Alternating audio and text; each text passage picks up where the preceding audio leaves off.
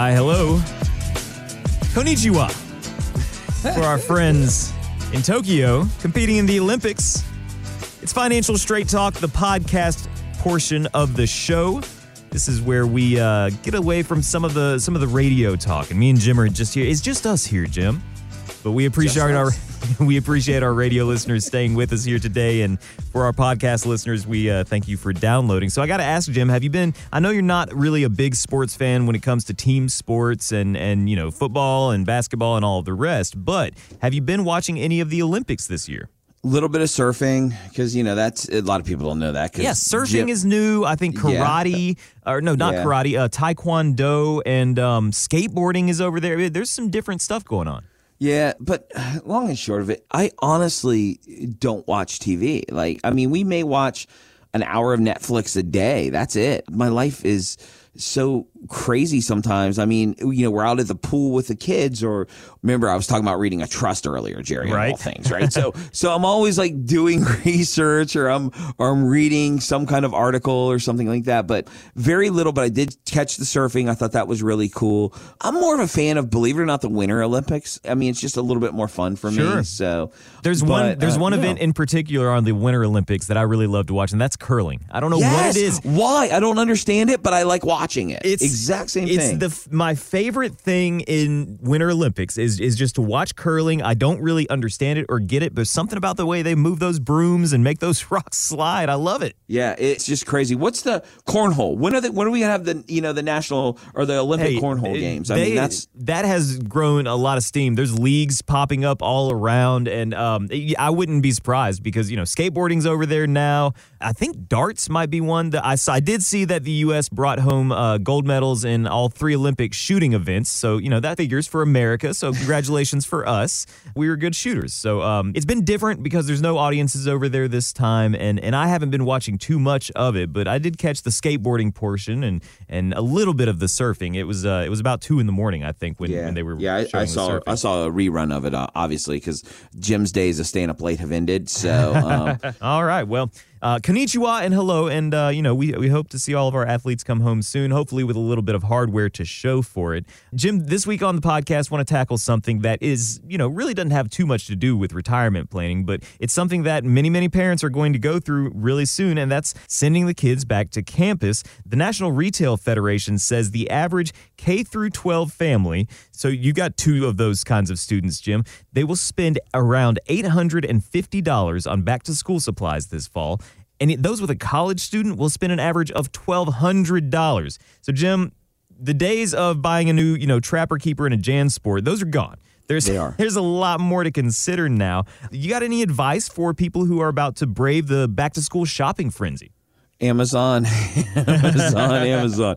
It's, you're not probably not going to save any money, but at least you don't have to go do it, right? That's the advantage. Um, it's funny that you bring this up because you know we didn't discuss this, right? You know, you like to throw topics at me and kind of get my response. So this is my real response to that, right? Completely raw. Is that you know last year our kids stayed at home because we didn't want to do the virtual thing, so we did homeschool and bought a curriculum, and it they did an amazing job, but they obviously missed their friends. And let's get real parents still need a little bit of a break, right? so, course. so the kids were going back to school this year, and, and we're so happy that they're going back to Viera Charter School. I mean, that was their school before, and we love it there.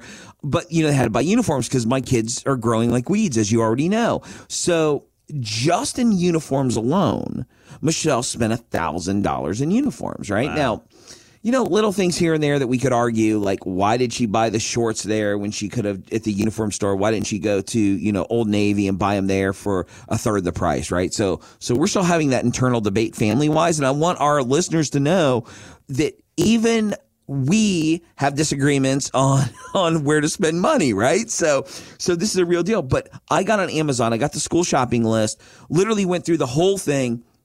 Only thing that I didn't buy off of Amazon was the backpacks because I figured the kids should be able to pick their own backpacks, right? I mean, I think that's a fair thing. That was always a nice thing to do. Yeah. Grow. I don't even think I got a backpack every year, but every few years going and picking out a new backpack, that was always a fun trip. Yeah, a fun thing for do, but for them to do. But what happened here was when I bought all the supplies, $879 Wow. in school supplies alone. Jerry, is that not insane? Now, Hunter is also trying to get into a digital arts course, right? So I have to take in consideration that I bought him a better computer a couple weeks ago as well. And that was another thousand dollars for a, a computer for him. So you can see how quickly we've got $900 for uniforms. We have a thousand dollars for a computer. We have 800 and change for school supplies. I mean, think about this. This is how expensive it is to send two kids back to school. And, you know, we're very fortunate that we aren't like my parents were, who always struggling trying to come up with how to pay for this stuff, right? But it is scary to think how much money it costs. And this is why we're just such huge supporters of the Hunger Fund here in Brevard County. Um, the Children's Hunger Society love them. They every year they fill backpacks filled with school supplies to get those to kids and to help them out Good. throughout the year. They provide. Jerry, you were there. They've been to our events and we've sponsored them many, many times. You know, helping them out by giving food to kids on the weekends so they have food. You know, when they go home and and it's just great, great. You know, charity. So I want to give them that plug.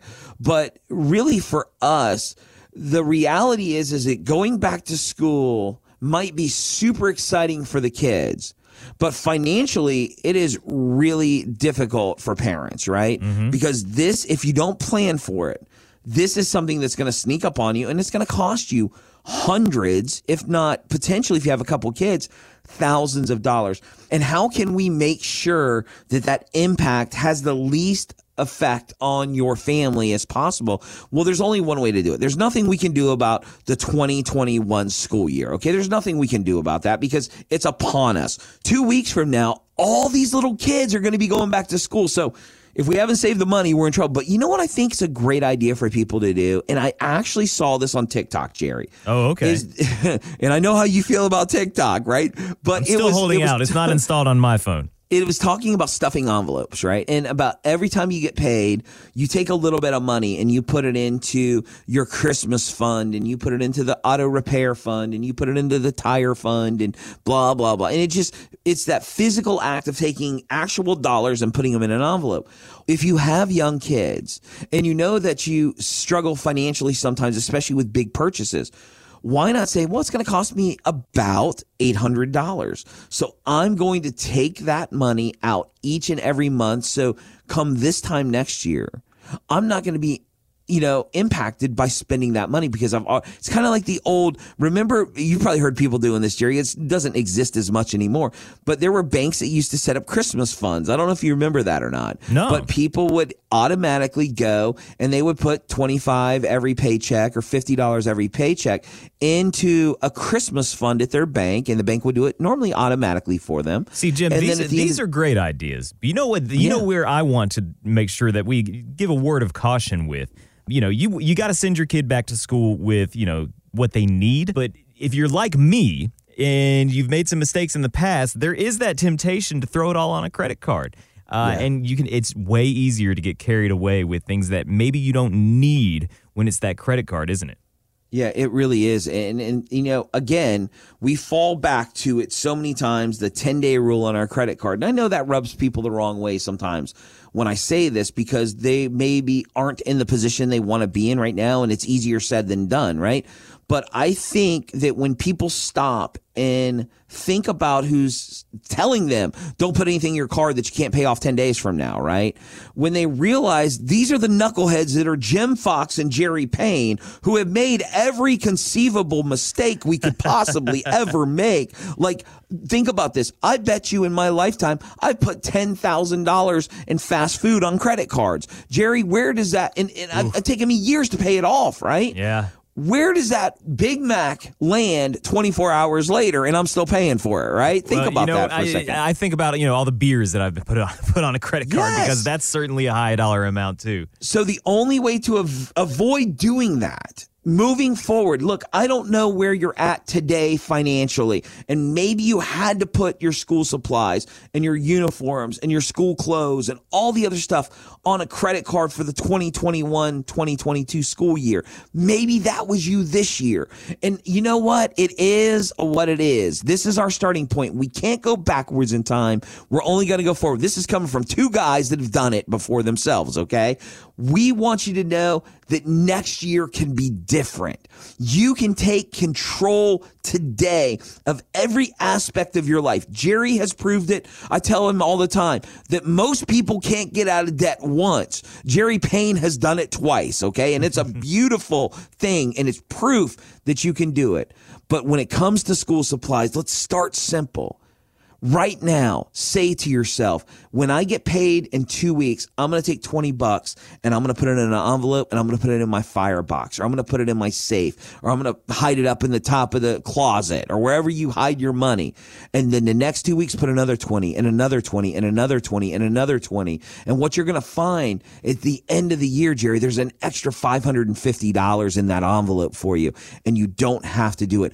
Understand something. All these jokers get in the air and talk about being millionaires and all this other stuff. But it all starts with $1. If you want to take control of your finances, you have to take control of that dollar and the hmm. next dollar and the fives and tens and twenties because that is how you become debt free. Jerry, am I right? Absolutely. You had to it cut some things up. off. Yeah, it all adds and you up. make that decision and you can become financially independent, but you have to take control.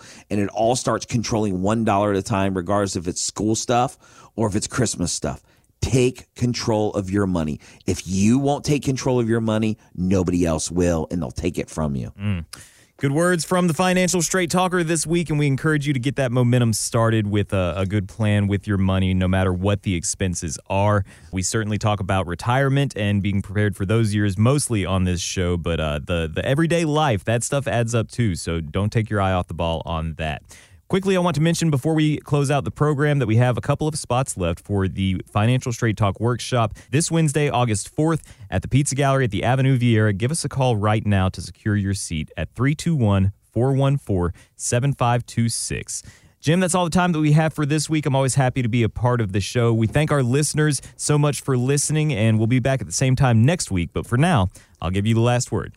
Thanks so much, Jerry. Well, guys, every week I just want to take the opportunity to say thank you.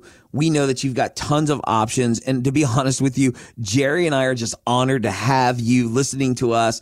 And if there is anything that we can do for you, if there's any question we can answer, don't hesitate. Reach out. We're here to be a resource to give you maybe a different way to look at things and maybe a different strategy to accomplish whatever your goals are. But let us know if there's anything we can do for you. On behalf of myself and the rock doctor himself, Mr. Jerry Payne, I want to thank you so much for listening, and we'll see you next time on the Financial Straight Talk.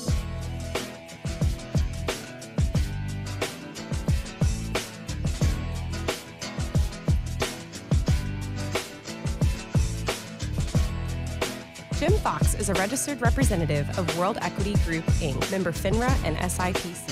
Wadadley Financial Group is not owned or controlled by World Equity Group, Inc. Exposure to ideas and financial vehicles discussed should not be considered investment advice or recommendation to buy or sell any financial vehicle. Past performance is not a guarantee of future results. Investments can fluctuate and, when redeemed, may be worth more or less than when originally invested. Investment financial professionals are not licensed in all 50 states. Wadadley Financial Group is not affiliated with or endorsed by the Social Security Administration or any other government agency and does not provide legal or tax advice. Annuity guarantees rely solely on the financial strength and claims paying ability of the issuing insurance company. By contacting us, you may be provided with information about insurance and annuity products offered through James Fox, NPN Insurance License Number 2434449.